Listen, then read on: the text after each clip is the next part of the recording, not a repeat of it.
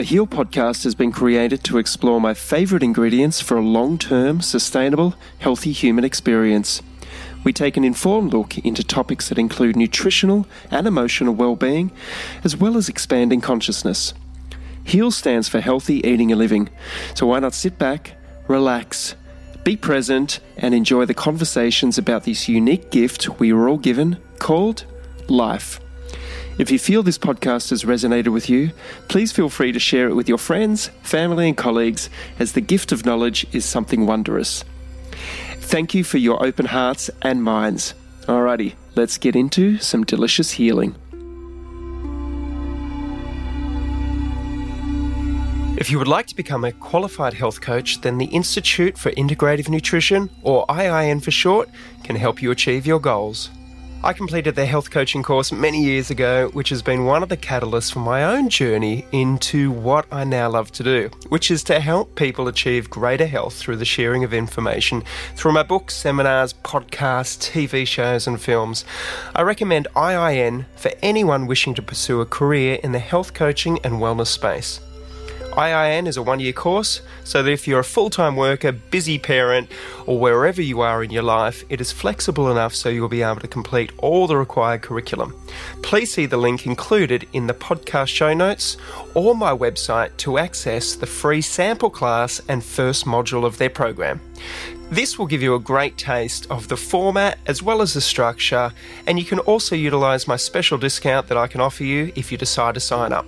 Make sure you tell the admissions team that you're part of the Pete Evans Tuition Savings to claim your very substantial discount. Please visit integrativenutrition.com or email admissions at integrativenutrition.com.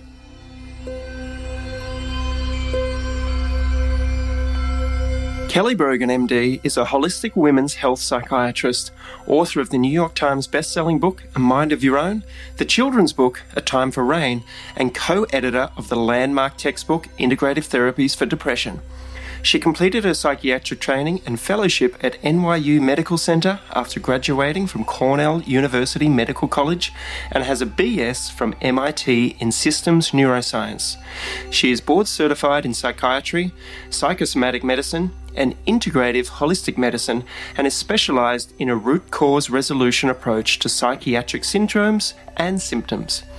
She is on the board of Green Med Info, Price Pottenger Nutrition Foundation, Functional Medicine University, Pathways to Family Wellness, Mind Foundation, SXSW Wellness, Chickasaw Nation Wellness, and the peer reviewed index journal Alternative Therapies in Health and Medicine.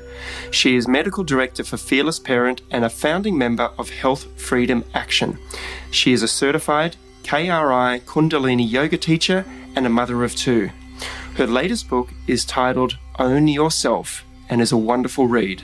For more information about Kelly Brogan, please visit her website kellybroganmd.com. K E L L Y B R O G A N M D.com. Kelly, thank you so much for joining us on the podcast for the second time. How are you? I'm doing well. It's great to connect with you. I really appreciate the opportunity. So many people loved our original podcast, and it certainly opened up a lot of eyes, and I got a lot of feedback from it. And in between that, we've actually had the opportunity to mm-hmm. meet again in person for the first time, which was a, a, wonderful experience over in Florida in your hometowns. And thank you for that opportunity as well. That felt, I'm very excited for what you're up to because that felt like a magical interview. I remember it distinctly for its its energy. Yeah, we're probably a year away from um, working that into the next film. Uh, we're just finishing off the cannabis film at the moment, so um, I'm looking forward to sharing that interview with people for the third film if I get it up and running, which no doubt we will. But um, you will, you will. these things take, at this point. These things take time. But today, I wanted to congratulate you on your on your newest book, own yourself and that must feel wonderful to have that that body of work out into the out into the universe. You know it's interesting. I was reflecting today because there, it's only been out a couple of days but there's been uh, a lot of organic kind of like citizen boots on the ground um, support because as you know, I rely on folks like you and intrepid thinkers who are totally independent of mainstream media to get the word out. But it's felt really, I don't know, I feel like I'm a part of something beautiful that's happening. And it's, it's a very different energy than uh, my first book, which was, you know, published in 2016. And I was really angry at the time. and it was, it was, there was a lot of that energy in the call to arms that, you know, ultimately led to a lot of its success and potential notoriety. But this feels different. It feels like a, there's a core that is saying, no, you know, there's a core that's sort of like, enough is enough of something that's not working. But then there's a, a, a bigger container that is saying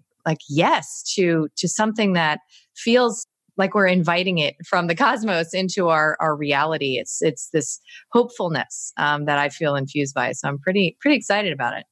We discussed that when we were in person, actually, when we were doing that interview about how your your perception or your attitude or your behavior to healing has changed over the years. And I'd love for you to be able to recap that a little bit about because uh, you just mentioned you were sort of in a in a state of, I guess, um, positive anger that was back then, and that you wanted to fix everybody and help everybody because you right. you've you've got a formula that you wanted to share but right. as you said i think you said you have such a small percentage of people that follow you that even go down this path and mm-hmm.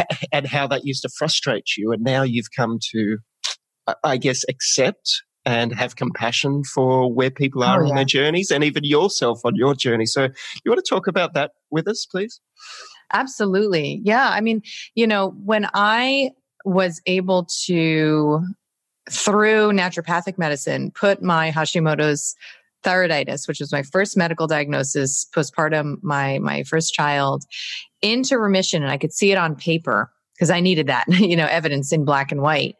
Uh, I this this volcano erupted inside of me and it was uh, a righteous anger right it was it was hold on a minute. I've been paying attention, blood, sweat, and tears in my medical training is probably how and why I developed Hashimoto's hmm. to begin with. And and I never learned, you know, that you could put a chronic illness into remission and certainly not that you could do it through lifestyle change or dietary modification, which was pretty much all I had done at that point. And, you know, I had an hour of nutrition education in my entire medical school experience. And that anger was, um, it was like a feeling of betrayal you know, because I had vested my trust into the authority of modern medicine. And I felt like there was a bait and switch, you know, and it was from that energy that I wrote A Mind of Your Own. And I thought, well, anyone who reads this book is never going to touch a medication, right? And they're going to dedicate their lives to coming off them, obviously, right? Mm-hmm. You know, the science is there. Why would they not? And it became clear to me that this is not about information transmission hmm. because, hmm. you know, I got into some early debates. Um, and, you know, when you're, when you're a doctor who has, you know, sort of, I guess, gone against the grain or gone rogue in a way, you you by definition have access to more scientific data because you've accrued a whole body of knowledge that conventional consensus clinicians don't have any you know reason to encounter right? So i knew the conventional science and the story it told and then i learned this whole other body of science. So you know i was very ready to debate you know because i had the this sort of holster of all of my um, all of my studies to defend my new perspective. And i found over and over again i was not able to convince a single person that i was right about this. And in fact I was only able to, and to this day, I remain only able to validate and support those individuals who fundamentally already believe this to be true. You know, that radical healing is possible, that there is another way that they do each of us we do have this innate capacity. We have this power and it's it's just a matter of getting in touch with it. So i've found that you know there there is a way for me to validate and it's through the invitation of the promise. Uh, it's not through fighting the system. And so this this book is written from that energy and also from uh, you know the the the yield of a lot of spiritual work I've done um, over the past several years, really trying to heal that shadowy part of me that needs to be right, needs to be in control, um, needs to force um, uh, you know, outcomes. And really, you know, I've been working on coming into and foregrounding the parts of me that appreciate, you know, that we're just here to dance. We're not here to get from point A to point B. what a journey. Yeah, I know. And and I love hearing this because of I'd love to understand your journey, this emotional journey, and and do we all have to go through these sort of larger themes in our life? Do you think it's it's predestined that all of these sort of the frustrations, the anger, the resentment, the the whatever it may be, do you think it's all part of our human conditioning that and for us to evolve and let go that we have to go through this? because I, I, was reading in the back of it, the section in your book about parenthood and yeah. uh, or, or, peaceful parenting, that there possibly is a way to avoid this if you have conscious parents to a degree. So, uh, t- talk me through this, especially how do how do we set this up in children from an early age to, I guess, as as parents, to negate some of this trauma that we seem to have gone through? Or is it inevitable that every human is going to experience all of these emotions and it's part of their journey? Mm, I love this question. I love the questions you ask. Uh, yes, I think it is inevitable. That's that's my conclusion at this point. Uh, and perhaps we will collectively evolve beyond that inevitability. But I I do think that the experience of conditional love um, you know, I can offer to my children my love, but it is by definition going to be conditional because I have not arrived at an experience of unconditional love for myself. I'm certainly working towards that, and they they watch me do that. Um, but I can only offer the kind of love that I myself can can give my my own self. And so the experience of conditional love or this perception of the idealized child that our parents would like us to be. Of course, the definition changes, right? So my parents might have idealized my academic achievements and my intellect um, and my, you know, sort of yang energy of getting things done. Um, and what's idealized in my household is totally different. You know, my daughter's probably know that I have idealized, you know, a, a, spiritual perspective, there being depth and meaning and interest and mysticism and and you know, they probably know that I would bristle if they one day told me they were going to go to become conventional MDs, right? so, so, and that doesn't mean that I wouldn't love them, but the idealization naturally um, leads individuals to curate elements of their personhood in order to garner acceptance and love and suppress the parts that perhaps even in their imagined life might risk abandonment or you know rejection. So i think this is a human um, reconciliation you know that we are all poised to engage. I am just not sure that all of us are going to you know um, nor that all of us necessarily should because i think that polarity needs to exist. There need to be folks who fundamentally respond to um, uncertainty, seeming chaos, or um, overwhelm, wildness, you know, through rigidity, structure, and a logical mind. And then there, there also need to be folks who respond to that through you know surrender and receptivity and um, an experience of wonder and curiosity.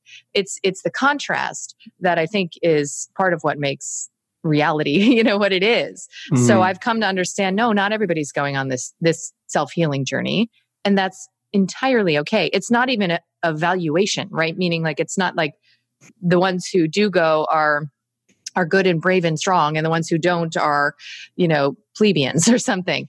It's it's simply that we're not all here to do this inner work. We're not all here to do the same work.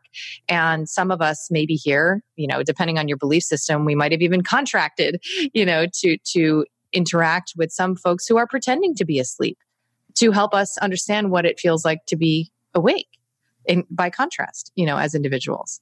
Mm. I like that. I like yeah, that. It's a, a little out there, but for me, what I got from that is it seems like everything is in perfect balance. Yes. And that is, um, as an activist, particularly, especially because of how much of activism comes from the space of woundedness, right? Like the need to conquer the perceived aggressive authority out there, right? For many of us from a pretty, a pretty painful place of needing to control and needing reality to be a certain way in order for us to, to feel safe. So it's been a long journey for me to get to the place where I actually think everything is as it should be. It's already as it should be.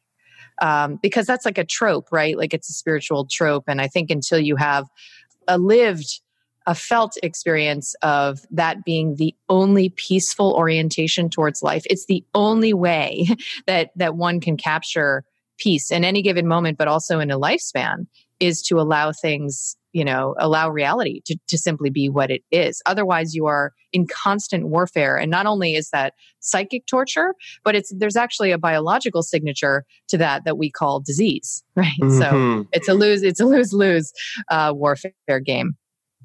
Yeah i had this uh, very interesting experience just a couple of nights ago um, my youngest daughter, Indy, was uh, she's like, oh, I'm getting sick. I could feel runny nose, this, that, the other, and so I dosed her up on different different medicines or you know herbal medicines. And as you know, I've been studying cannabis for the last year, and we have um, some CBD oil. I said, oh, would you like to have a drop of CBD oil? And she's like, no, no, no, I don't want any of that. I was like. I said, okay, how come? She, oh, you know, that's just weird stuff, Dad. I was like, and I and I was offended. I was like, I'm, I'm your dad. I'm trying to look after you. Why don't you trust me? Yeah. You know, and, I, I, and it really hit me hard. I'm like, wow. Yep. You know, even my even my own children don't believe what I'm what this I've just spent a year of my life working I was trying yes. to understand what this plan can do and I'm like you know it may it could be of benefit for you tonight and um but yeah, it was a really interesting thing, and I, I, I felt rejected. I was like, oh, you know, and it took me it took me out of my out of my balance, so to speak, for a minute. I was like, "What is this about, Pete? Why why has this triggered you so much?" But see, that's it. I mean, that you ask that question is is the hallmark of of the adult consciousness i mean that's i tell a very similar story in in the parenting section of the book you know where my my daughter uh, was going to sleep one night after we had moved here to Miami and and the Herculean nature of this move. I mean, what this represented for me it was really almost me saving my own life saving my soul you know to, to move to miami from from the northeast. And it, it was terrifying and very very difficult on so many levels. And uh, you know i get them set up in this beautiful school and we're just embraced by the community. And and she a couple months in she's crying herself to sleep right? She starts crying while we're trying to go to sleep. And she starts saying you didn't ask she's seven actually she was six at the time. She said you didn't ask me if it was okay to move here and i don't want to be here. I hate it here and i hate school and i hate all my friends and i just want to go back. Mm. and meanwhile inside of me what came up? I mean it, it was all i could do to not jump out of bed and start screaming. Like how dare you? you the ingratitude. Do you have any idea what i've had to go through to set this up and all this martyr victim story right? And it was and i felt like the hot rage inside of me. And of course because of a commitment you know to to this kind of work I know, as you knew in that moment, that actually all that she needed from me as her mother, because remember, I'm the adult in the room, is to tend to my child self, right? To tend to that part of me that was having a tantrum way worse than hers, hmm. right? And to simply allow her to experience her emotion because it's not ever about the overt content when it, when you get into that power struggle and you want to defend yourself as a parent. And so all I did, you know, was put my hand on her back and trust me that was very difficult to do. And I said two words, that's all I allowed myself. I said it's hard. That's literally all I said. Mm. She got up, she blew her nose, she like made a joke about how she sounded like an elephant, got back in bed and went to sleep. So she now has a lived experience of how painful sadness can alchemize into serenity in a matter of minutes if it hmm. is simply allowed to exist and better is is validated by a loving you know person nearby and then i had the lived experience that i can survive her disappointment and her perhaps mistrust and her rejection of me in a moment right and so that adultification that self parenting that we perhaps are being called to do is really the best and most powerful gift that we can give our children. It's not the guidance and direction and advice and respect your elders kind of stuff that perhaps served in generations before us that really doesn't have a place in our our contemporary consciousness i don't think i'd love to talk to you about that as well what you were talking about then about that these these things may have served us in the past. Yeah. And through my experience in different modalities that I s- seek out, it's it's okay to feel something at some particular point in time because it was your coping mechanism for that experience. That's right. But fast forward five minutes in your case with your with your daughter, or fast forward twenty years or fifty years, or, or I know people in their in the, their latter years that have never let go of that emotional response yes. or cocoon that they've created for themselves that that served you then but maybe it doesn't serve you anymore you've you've outgrown it or it's time to time to forgive that part and and how do you identify what these emotions are from those childhoods or from these experiences and how do you let go of that Mm. So I don't think it's as much letting go of them as recognizing that we can grow our emotional capacity and the kind of fortitude and strength that allows the emotions to simply exist when they do and allows for the cultivation of what I call an adult consciousness, but a witness consciousness, a watching eye, like the one that you had in that moment saying, What is this about, Pete? You know? And that is really all that the commitment is. It's just that we, you and I, are now in a zeitgeist where we're all recognizing that the buck stops here. I mean, all of us, meaning you, me, and our our cohort, you know, we, we we're recognizing that the buck stops with us and that we are not going to hand down these tired patterns that are perhaps at the root of so much pain, you know, and and and misalignment, you know, on so many levels, um, socioculturally and planetary, et cetera. So we're we're seeing that this is a universal experience and we can choose to respond differently to it but i think the reason that maybe our parents um, or some some of those in in their older generations might not be up for the task is because they don't have the community consciousness to tap into. It's non normative for them to consider doing this work. And this is terrifying work. It's terrifying work because these emotions, whether it's rage or shame or grief or fear, they are so threatening that we literally imagine that they could kill us. I mean, why else do you think that there are, you know, uh, one in four women of reproductive age on on psych meds? I mean, they are they're extremely terrifying, menacing, and and seemingly dangerous. So you need a collective, you need a community, and that's why I talk about how it's like this paradox of it being an inside job that only you can do for yourself there is no guru out there that can do this work for you. You have to do it, right? And you get to do it in the company of like minds who will hold out a hand, hold, you know, look at you with many pairs of eyes that can see your essential essence um, as love and reflect that back to you at times when you can't connect to that strength, right? And so that's why I think we're gathering um, almost like in these different communities, uh, almost like cells finding their different tissues and organs, you know, mm-hmm. and and we're kind of figuring out like, oh, you're a liver cell, me too, and and we're coming together to make this meta organism, you know, because folks like you know our parents or or the dominant orthodoxy of allopathic medicine or, or whatever it is that might um, seem at odds maybe it's they're just like another tissue or they're just another organ in the in the meta system.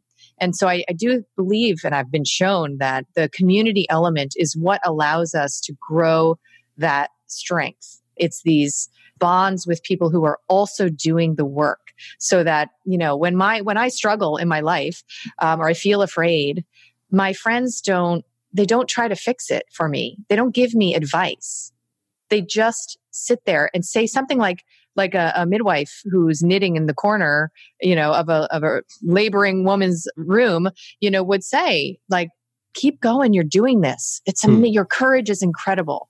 You know, like that's the way we show up for each other now. It's a different thing than needing the badness to go away. It's an understanding that the badness is within and it longs for loving attention. That's it.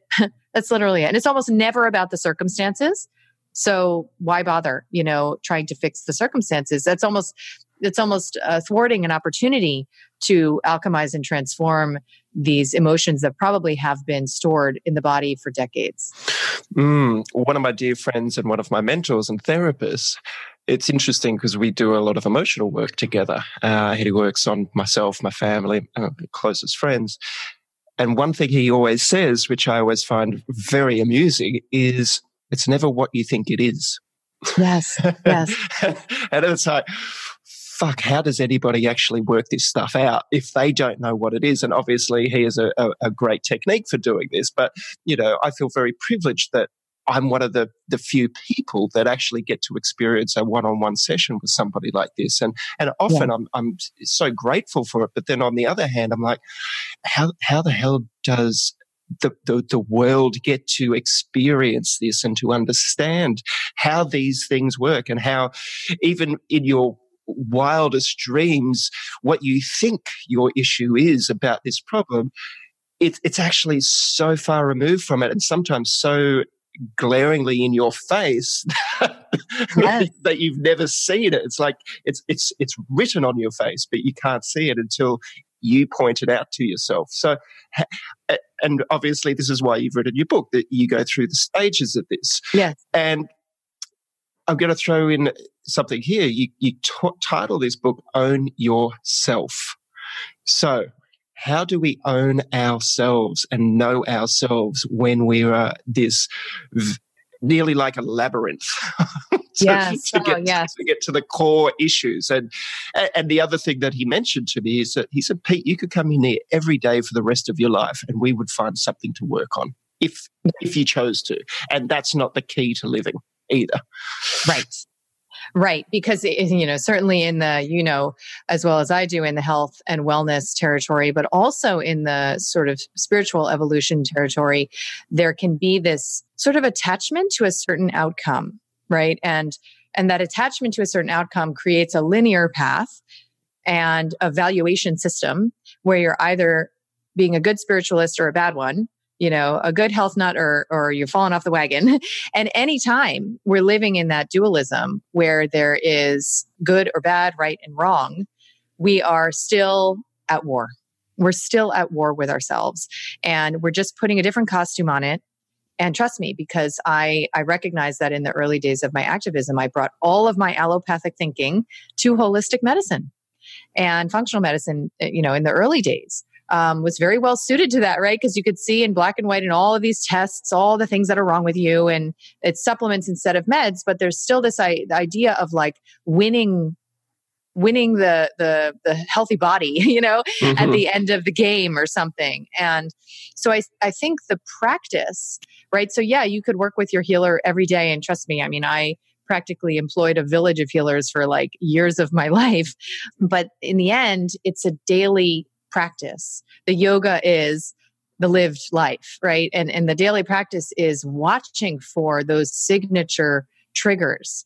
So I know um, that my triggers are are mm, you know the defense that I recognize is like my heart starts racing, my chest gets tight, and I have this like hot flash almost that comes up my neck into my head. And I feel the urgent need to communicate, usually by email or text, about my perspective.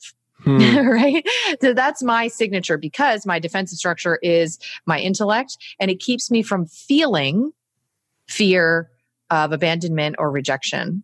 right? Or unworthiness or unlovable, you know, uh, my unlovable core. It keeps me from any awareness of that to the extent that often I don't feel any emotions when I'm most triggered, but now I know that signature, right? But I do believe to answer your question in in an order of operations because I have this kind of like logical mind. So I've watched you know hundreds if not thousands in my online program of these you know transformational processes and they're they're rather archetypal. You know we we go through similar spaces the space of confusion and loss of identity the space of of resistance after there has been that shedding where you kind of want to crawl back up into the uterus but you're already very close to the vaginal opening you know? So so there's only one way out. And then of course these this this development of the the psychic practice of orienting towards oneself with compassion and, and curiosity which goes on and on and on. But I found that, you know, and the way I structured the book was in three parts. Um, so the first part is is the get real part, and and that's arguably um, a non-negotiable foundation, which is what is the story we're telling ourselves about what's going on in the world today because you are a part of that story. You play a, part, very significant part, the one that only you can play. And so what is what is going on? And I offer, you know, one perspective which is around the ways in which we have not made room for evolution, personal initiation, grief, you know, turmoil, falling apart, and the ways in which we have responded again, perhaps in, in, in a way that served the collective with uh, control, force, and power based interventions, leaving us, you know, in our often in our, our 30s with with this awareness that we're wearing a mask.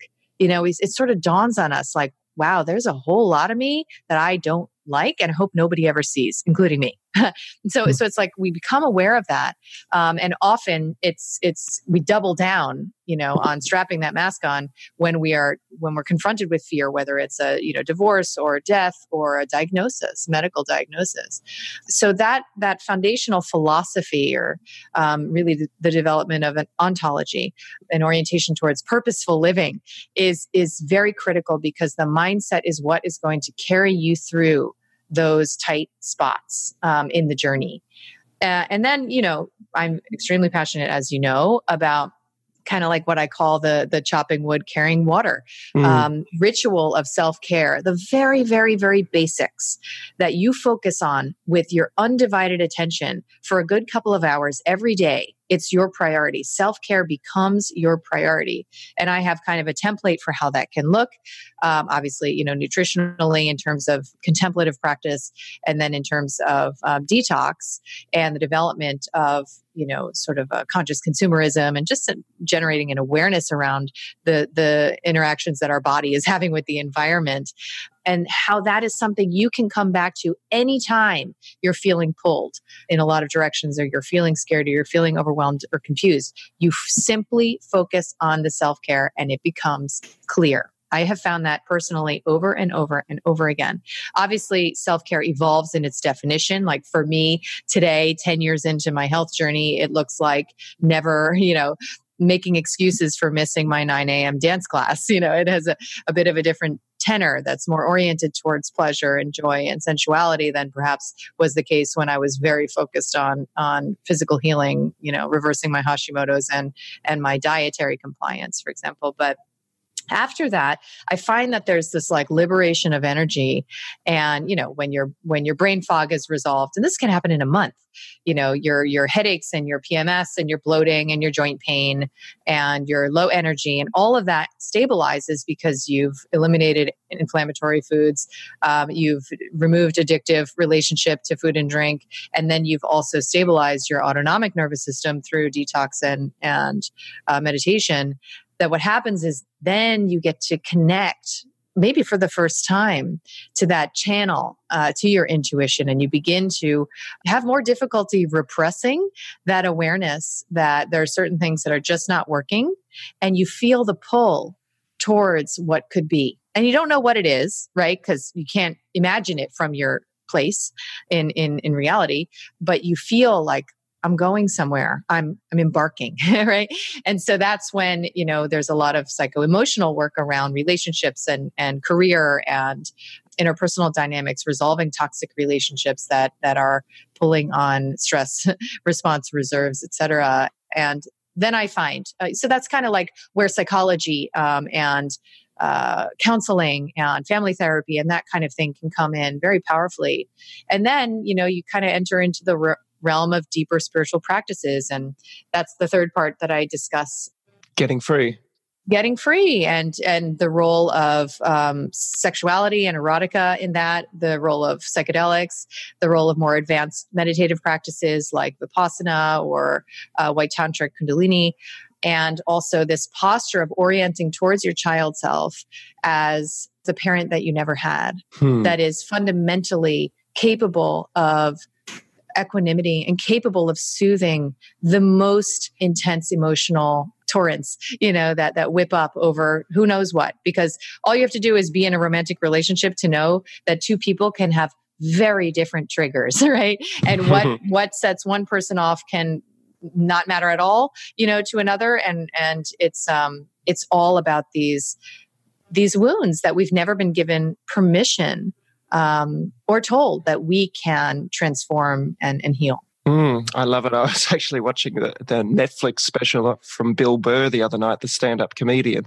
and uh, he was talking about himself in a relationship, saying, You know, it seems like we've always got to work on me. that, that, that, me as a person is like that, that building with the scaffolding around it forever.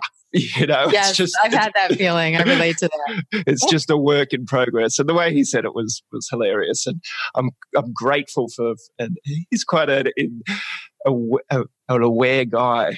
I love that. I needed something to watch. No, I mean it's so true, and and I've been in um, massive amounts of of counseling and therapy, and and I've been told by you know my family therapist, who's also been a couples therapist, and um, just played many roles in my life, that you know mature love is allowing for for two people to be in the relationship, right? Because when he's the when when Bill is the project, right? he's simultaneously perceived as the um, you know the aggressor you know to his partner. Like he's the problem right? He's yeah. the identified problem. Um, and and he plays the victim because he gets to complain about being the victim. So both people are experiencing the victim and the aggressor within the same dynamic. They're flip flopping around that. And most of the time we perceive ourselves as the victim, even if we are uh, complaining about being perceived as the aggressor. So it's really the resolution of these victim stories where nobody's doing anything to you. Right? Mm. You're choosing to be here in this relationship. And we both have our different narratives. And so, how can we maintain connection through those different narratives. Only an adult consciousness is capable of that because otherwise there's always somebody who's right and somebody who's wrong. And usually two people who think they're right and two people who think the other one is wrong.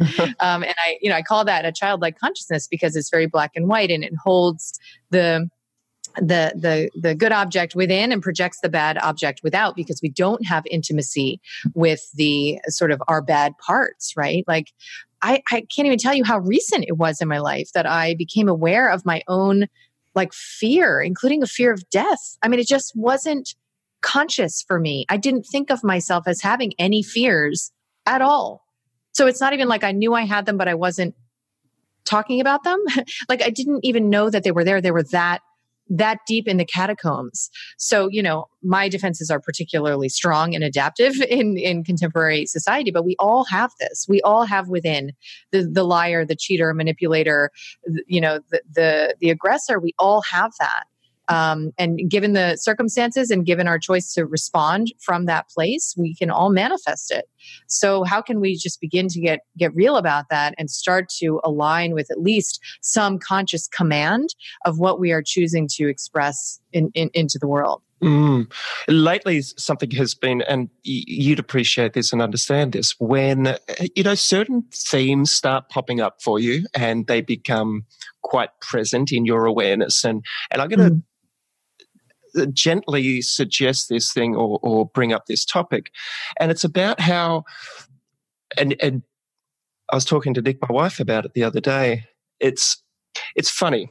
When I'm asked to be a guest on a podcast, it feels like it's in their nature to bring up all my life achievements or who I am in a bio before mm. we even get stuck into it. And, and, and for some reason, it triggers me a little bit. And then I, I was listening to a podcast that you did the other day um, with somebody, and that somebody I noticed in all of the podcasts keeps bringing up their back backstory.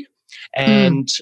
I was sitting with a, a friend the other day and they've just started on this journey and within two minutes they told me their life story about how their mum was how their father was how this was and i was like these stories mm-hmm. that we we feel the need to keep telling people. Mm, and yes. and now I actually make whenever I'm a guest on somebody, I, they go, "Well, how did you get here?" I'm like, "Well, let's talk about now and the future, or that this was a whole evolution to get here, instead of just one turning point in my life, or or these things." So, how do you and do you with your patients try to disconnect them from their from their stories or their identities that they keep about themselves whether it be that victim or the aggressor or, or being wronged. Because I, I, I honestly feel that there's something in this and I, i'm never sure on, on the right course of action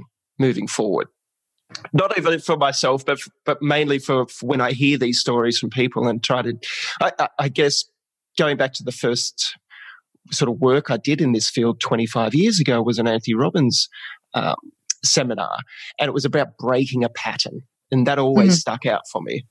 So, do we need to break these patterns of our self-identifying uh, stories or not. Yeah, it's, it's, so it's so meaningful, you know, what you're referencing because I have a similar feeling when when an interview starts with my oh gosh, forget about the long version of my bio and I you know have to sit there and listen to this you know who who who is this woman right this is who she is apparently in a couple of sentences and what i reflect on is is look at that armor i built you know mm-hmm. it's it's wow like i my defenses are, are very effective. And I built this, this whole armor that was meant to shield me from ever having to have any contact with the parts of me that aren't credentialed or aren't bestsellers or aren't, you know, whatever, renegade physicians and blah, blah, blah. But I have those parts. So how do I, how do I make sure that those are represented too? Because otherwise I'm still playing the game of of the idealized parts are who I am. Right. And so I think that maybe that's why it trips your wire a little bit because you feel like, well, well hold on, you know, I'm, I'm also all this other stuff. Like, do you still love me? hmm. Right. And at least that's what, you know, kind of goes on inside me uh, because I'm aware that my entire career um, apart from whatever was my destiny in terms of being called to play this role, um, my entire career has been, you know, a, a large effort to protect myself um, and arm myself with the weapons of our you know achievement oriented society to make sure that nobody could get to me right?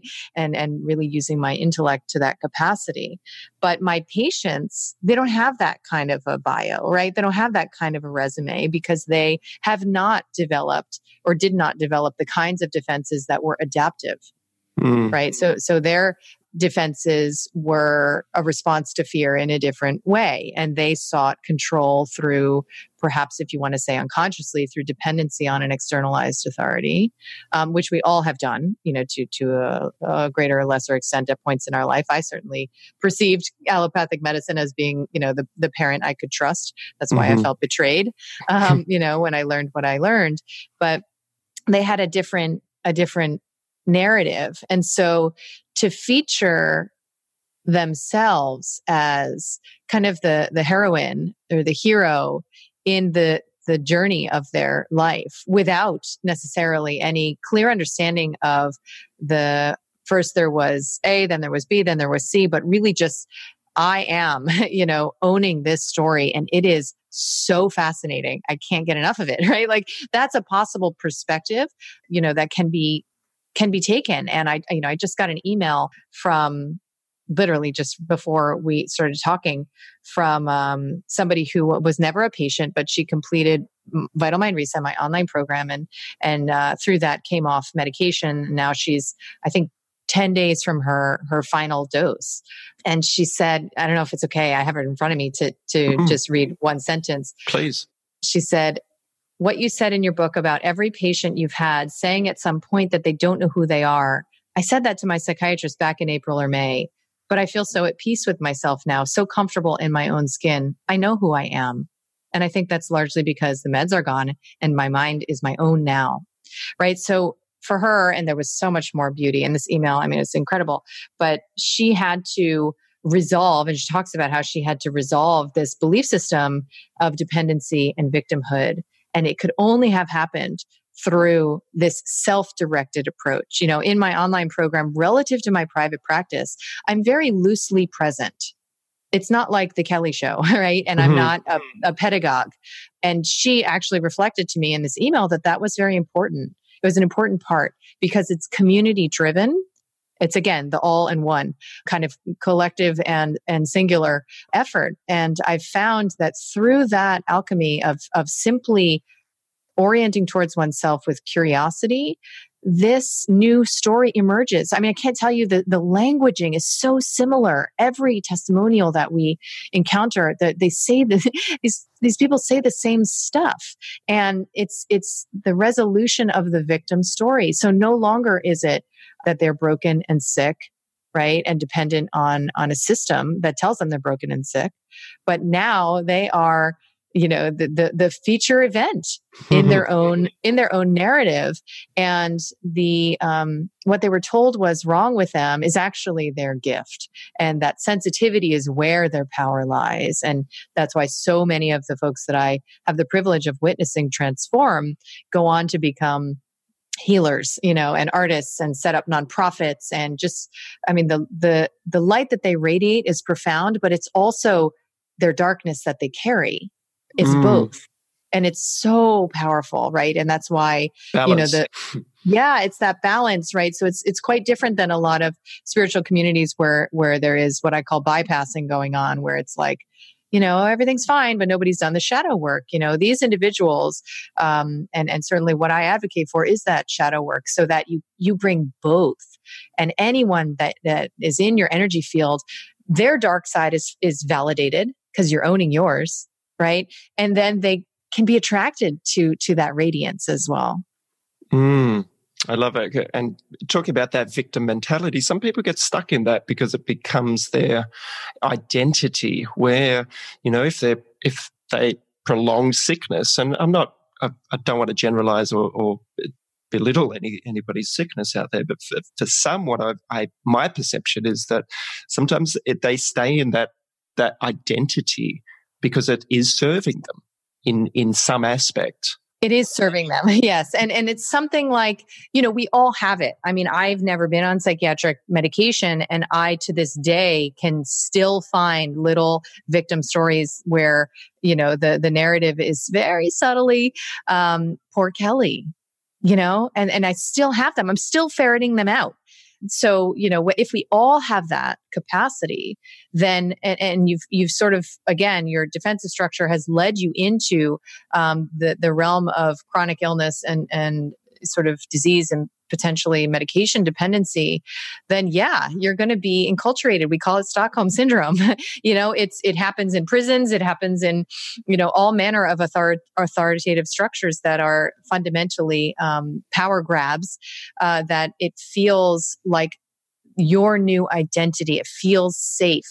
Um, to to be in this dependent position, and then growing big enough to cut that cord I mean, it's it's terrifying. So that resolution of the victim mentality happens in stages, but the biggest one is walking away from the disease label. Of course, like you're saying, you would think like, oh, well, who wouldn't want to be without a chronic disease label? But trust me, every single person I've worked with goes through that, mm. where it mm. feels it feels um, like all of the ways that they smalled themselves, all of the ways they told themselves that they couldn't do certain things now those are dissolved. So now what are you going to do with your life? And you you are confronting your world and and and, and god creative power you know? Like that vital force is immense. It's immense.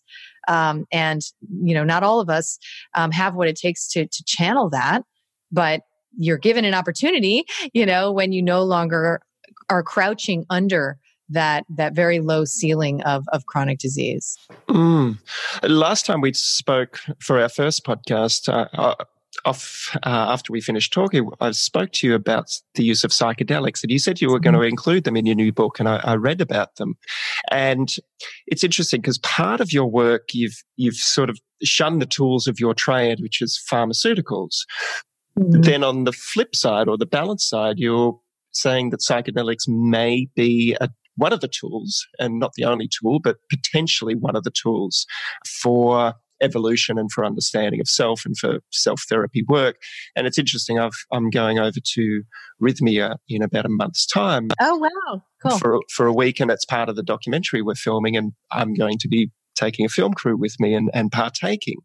And it's interesting when you talk about the shadow work and the dark work. Yeah. You know, as soon as you sign up or or put your hand up to do yeah. this work, you know, can you stop those those little niggling things that pop up and go, oh fuck, oh mm. I hope that doesn't pop up in my in my I know, journey. I know. In my journey, you're, you're going to see what you need to see. Yeah, and yeah. and for me, going on that journey, it's like, oh, okay, why am I fearful about that? What does that mean? You know, even before doing that medicine work, it's the triggers are already popping up for me. Yes. But but how do you, uh, I guess, balance that out, shunning those tools, those hmm. pharmaceuticals mm. that you were trained to administer and and mm. prescribe, and now you're talking about uh, what I see is the, nearly the exact opposite.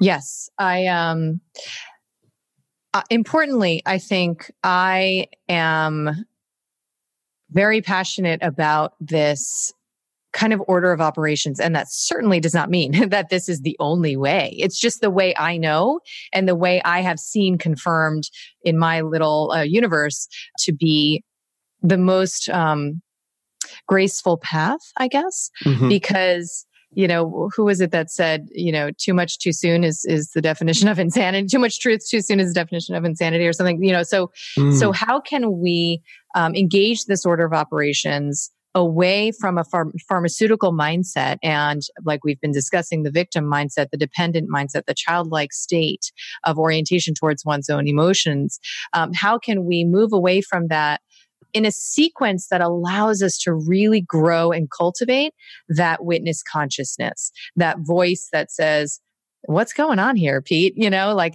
w- what's that about? Right? That that curious voice the one that's always okay no matter what. Literally mm. with no carve outs. That voice is always okay and more than okay. Actually, sees the perfection um, when it's it's impossible to see on our human level. So as you grow that, which I think literally has has nervous system level correlates right it requires that we engage the the sacredness of our bodies in order to grow that spiritual capacity this is my perspective so you first you heal the body you attend to the body in this way in this ritualized sort of you know self-love and care um, like like you're your own newborn, right? Mm-hmm. So you attend to that first, then you get really clear on the patterns in your life, and you begin to understand like how much maybe you inherited intergenerationally versus how much you've brought to bear in your new signature defensive way, and you begin to really grow that muscle you know that was that was flexing that night that my daughter was crying in bed you know that one that says kelly you're okay. You you're strong enough to handle this feeling and it's going to transform. It's going to be okay right? So and i tell myself that right? So so when you enter into the realm of of plant medicine with that consciousness well practiced um, which I do believe was, you know, a, a part of the indigenous consciousness that, um, you know, was the bedrock for interaction with these sacred medicines, then you really can can leverage the the the work into your lived life right? Because you can go and have some mystical experience for a couple of hours and feel contact with God and the oneness and your heart exploding open and and transform all of this negativity into meaningful material. And then you can go back to your life and and beat yourself up for being like the same old slob you were before you know? And that's a that's a notorious experience that people have when they enter into the mystical realm in these ceremonies and then they go back to their lived life. And it's quite jarring right? They don't know how to to bring the thread with them and and this is i think part of how that happens is because you can interact with the experience and that watching eye is the consistent thread the, the before during and, and after.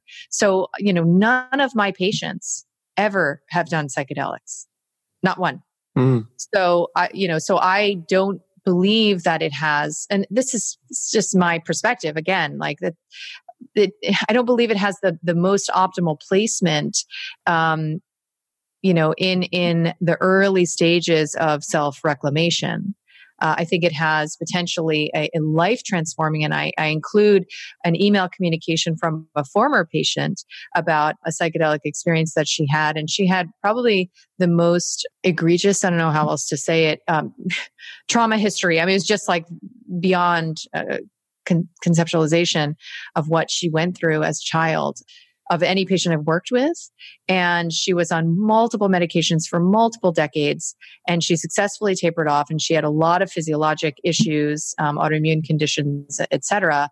And she, you know, had this rebirth experience literally. Um, she went on to, you know, naturally birth her daughter after this and, and she really, really took herself back from mm. all of that. But there were ways in which she tells me she was still telling a victim story about what happened to her, right? And it was holding her hostage. And in the in the psychedelic realm, she was able to come into self forgiveness right? Because around mm-hmm. trauma, particularly incest and sexual abuse, we don't think of self forgiveness. What? Self forgiveness? I mean, why would you have to forgive yourself? But it's a very insidious, deep, deep layer of what can keep you tethered not only on a neurologic level but on a psychic level to that history and and what she describes i mean i don't know if you remember reading that but it was it was literally uh, one of the most beautiful things I've ever read in my life. The the hope and beauty and love that emanated from those words, you know, I certainly did. I certainly didn't offer her, you know, through my protocol. She found that. And, and what I'm witnessing, and I'm sure you would agree, and your, your lived evidence of that is that we, you know, we're all finding the medicine that we need. Hmm. Right.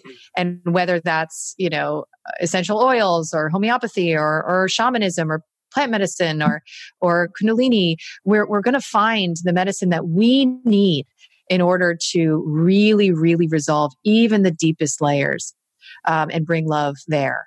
So I think for for you know it's quite a zeitgeist now that I could reference you know dozens of of studies in support of the efficacy, if that's a crazy word to even use in this realm, but it's being used. It's being used at Johns Hopkins.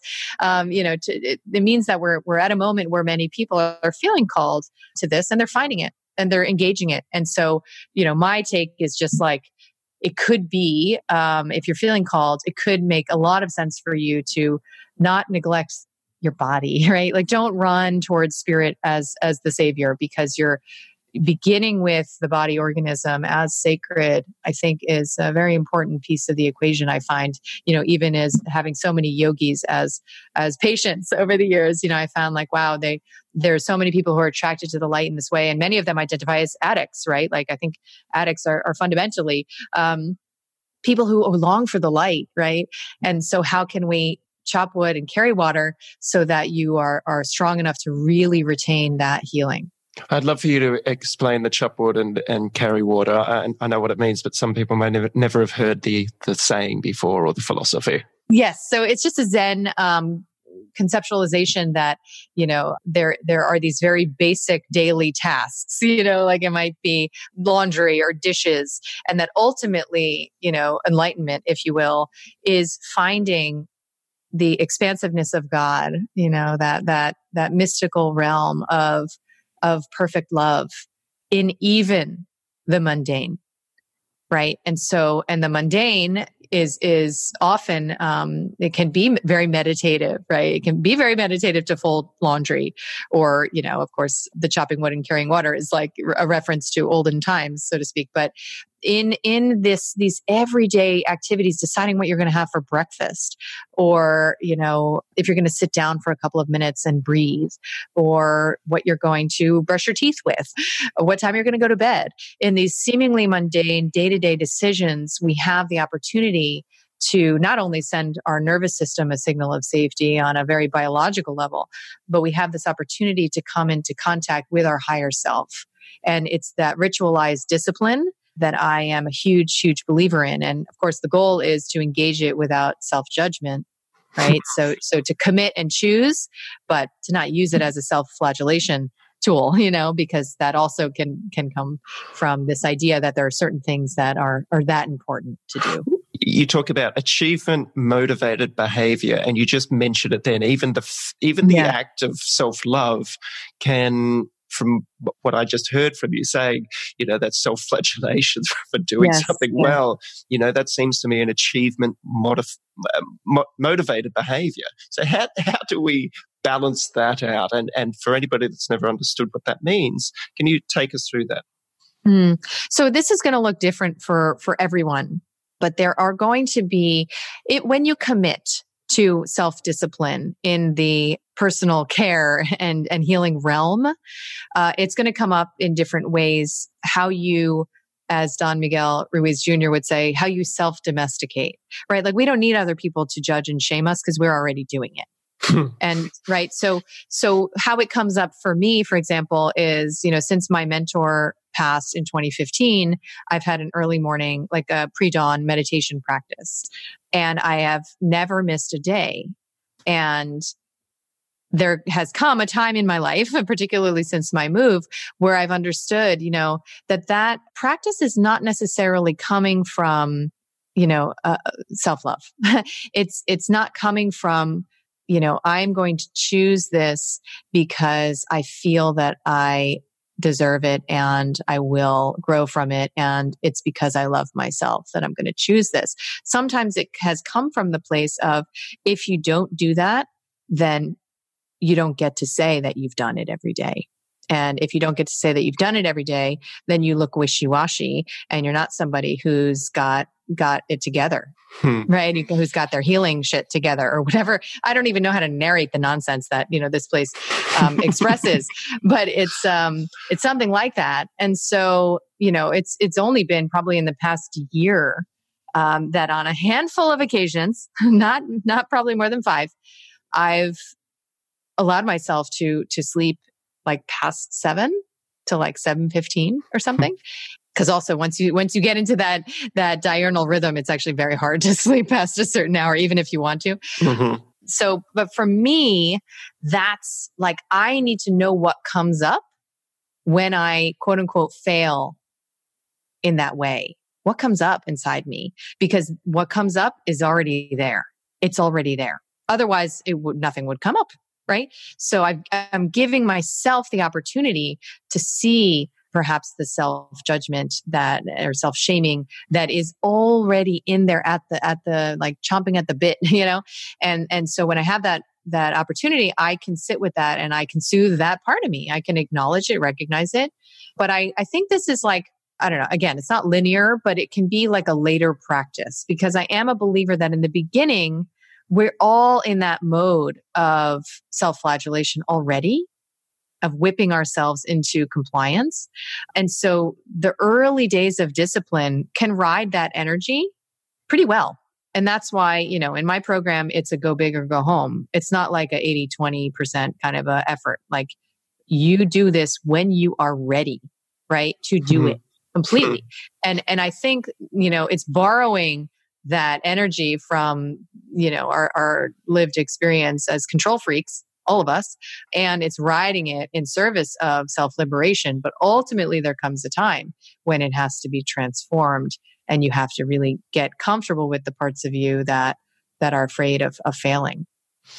And I guess we have to be very mindful as well as parents or guardians, oh or even in a relationship of any sort, about this achievement motivated behavior too. Yes, and I think um, I'm very susceptible to it in in my relationship, where you know I, I'm always saying to say like, oh, let's go to this workshop, or let's do this, or I just bought this relationship course, and what do you think about this book? And and you know he's of course because he's the perfect complement to my um, my shadow material. You know he's he's never taken the bait. I mean, I can't even get the man to read a book I love. like he just he just won't. And that's been my best medicine because it it has helped me to see that I can't control him and that I don't get to manipulate him, I guess, into, you know, my reality or my, my perspective. And so it's really helped us to just sink into what we already are as being already enough, mm. you know, as, as a couple. I'm going to throw this back to the Bill Burr as well, and I'm sorry, but I think you'll like it. But there's a point. there's a point in his special where he's he's telling a joke, and someone interrupts him from the audience, and it was probably the best line I've ever heard from a comedian. He said, "When I speak, what comes out of my mouth gets interpreted by all your childhood bullshit and, and belief wow. patterns, yeah. and and then you hear something completely different than what I my intention was." That's and right. I was like, wow, you know, how true is that in all aspects of everything that we do? Even this conversation now, everybody will be interpreting it and being triggered by certain things um, without our intention of doing so, so to speak.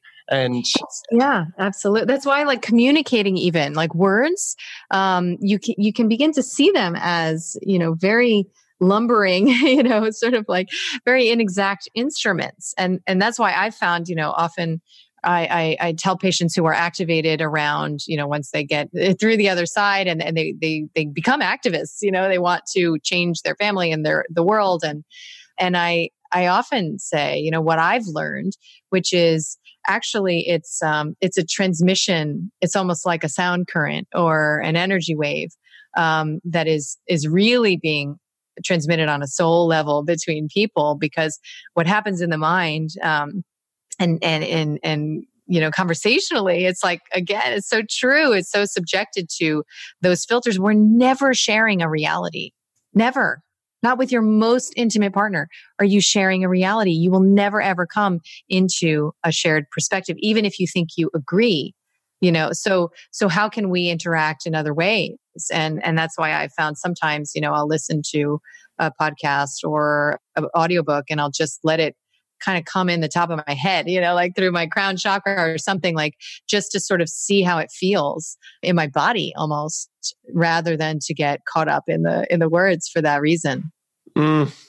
Thank you so much. Last question, and we haven't gone really anywhere uh, controversial in anything that we've spoken about today. but and um, I that was my intention. But there is one thing that I, I, I, do want to bring up, and I think you're probably the most qualified to speak about this, is that, you know, the censorship of this information. I mean, mm. you're a best selling author. People can find you if they like, they can enroll to do your course.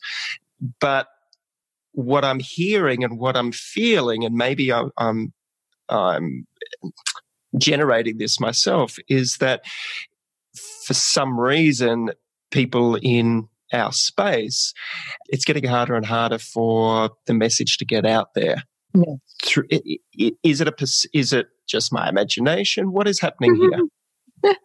no, it's definitely not just your imagination. Um, yeah, on June 3rd, uh, many of us, uh, I think there's probably like 50 or so, my last count, uh, in the in the holistic health space, but then other other seemingly totally unrelated spaces like you know right wing bloggers, etc., found ourselves washed off of of of Google searches, right? So what that means is that whereas if you were to put in gut brain or you know natural you know depression treatment i might have been a first page result. Like after many years of writing blogs that seem to answer questions i mean i've literally written hundreds of blogs to answer questions that people are actually organically asking mm. right? And so that has brought me through a process called seo onto first page results just as a part of the the algorithm. And and now the only way you can find me literally on um, Google is if you put in my name. Right. But normally, if you're searching for an answer, you don't already know the person who's going to help you find it necessarily. Right. So, mm. so you have just the, the open question. And so what happened on June 3rd was there was an algorithm update that you know you could argue was not intentionally um, implemented to marginalize natural health supporters except that there's some inconvenient whistleblower footage that makes very clear that it, it was very much intentional and that the higher ups at google seem to have a perspective on what is is right for humanity right and so so there have been decisions about you know what represents whether it's you know sort of equal opportunity or gender neutrality or you know the the paradigm of conventional medicine and that includes you know vaccination programs and and all the rest that that is what should be prioritized and these fringe searches need to be deprioritized and so it's a it's a weighted algorithm with that agenda and i i can see that it has you know potentially good intentions as you know as did you know nazi um, germans perhaps you know like when whenever we think that we know what's right for the collective hmm. or even for any given other person we are entering into a, a very slippery realm um, that ends in fascism. It ends in totalitarianism. And you know, we don't have to go too far into history to know that book burning and and censorship um, is a disservice to the to the collective because it's only a matter of time before it it expands to include something that you might care about, even if you're not a natural health enthusiast. So, you know, it was um, it was again an opportunity for me to uh, practice what I preach, you know, which is to recruit that witness consciousness that says it's all the way it's supposed to be, right? And if I need the higher ups at Google, right, or Bill Gates or whomever, if I need them to be a certain way in order for me to feel okay in the world, then I've taken the bait of warfare, right? Hmm. And so I, I, I will not do that and I will see that they are coming from a perspective that makes sense to them. And I am going to put my energy towards generating a solution. And so, you know, a lot of us, we don't have a solution yet, but a lot of us are focused on on iterating the new Facebook, on on iterating the new YouTube, and on um, identifying search engines like DuckDuckGo, for example, um, that have a different um, approach to algorithmic censorship. And so I, I have to believe that it's it's about time that something new and powerful grows from a lot of the seeming control based tactics of, of current social media um, ownership and um, and Google. And you know, the story I told my daughter, you know, who's ten, I said, you know, it's kind of like with Google and what's happening, you know, with Mama's site and other other sites, sayers. Uh, what's I said, it's kind of like just an awareness issue because if people know that Google is up to this, then they can be more circumspect when they get a result page, right? Um, mm. But I said it's kind of like if you're going to the library and you think you're just at a normal library and it's going to have all the books that you know it can have and you're going to search around for the ones that you want but instead what's happening is you're going to this library and the librarian has put only her favorite books on the shelves but she didn't tell you that right? And so you're you're looking around the library and you and you're choosing from her books but you don't realize that there's so many other books you could you could choose from if you'd only known that this was you know um, that they were being like left out. Then that's what's happening. So you might not want to go to that library if you know you're only going to find that librarian's favorite books.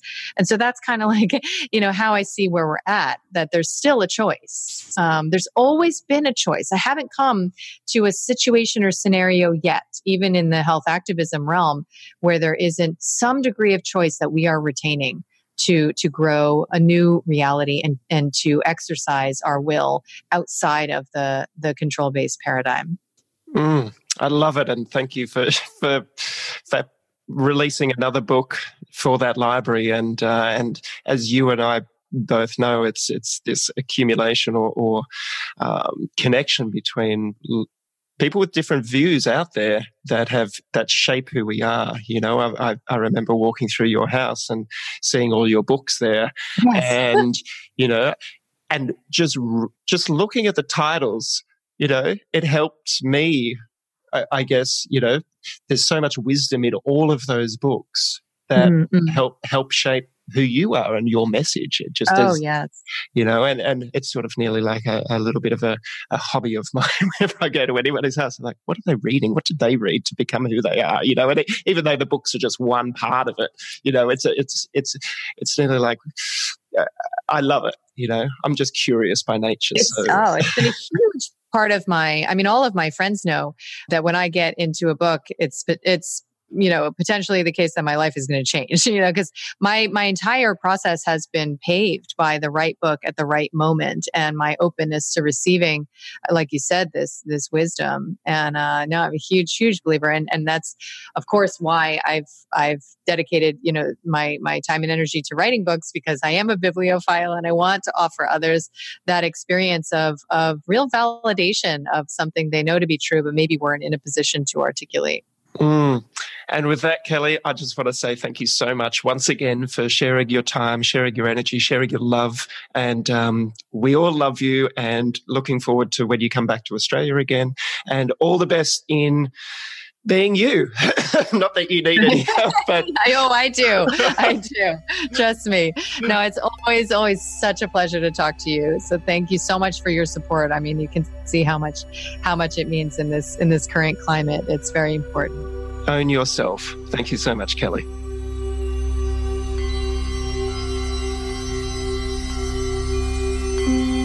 The information, views, and opinions expressed in this podcast should not be treated as a substitute for nutritional, medical, or other advice by a qualified professional.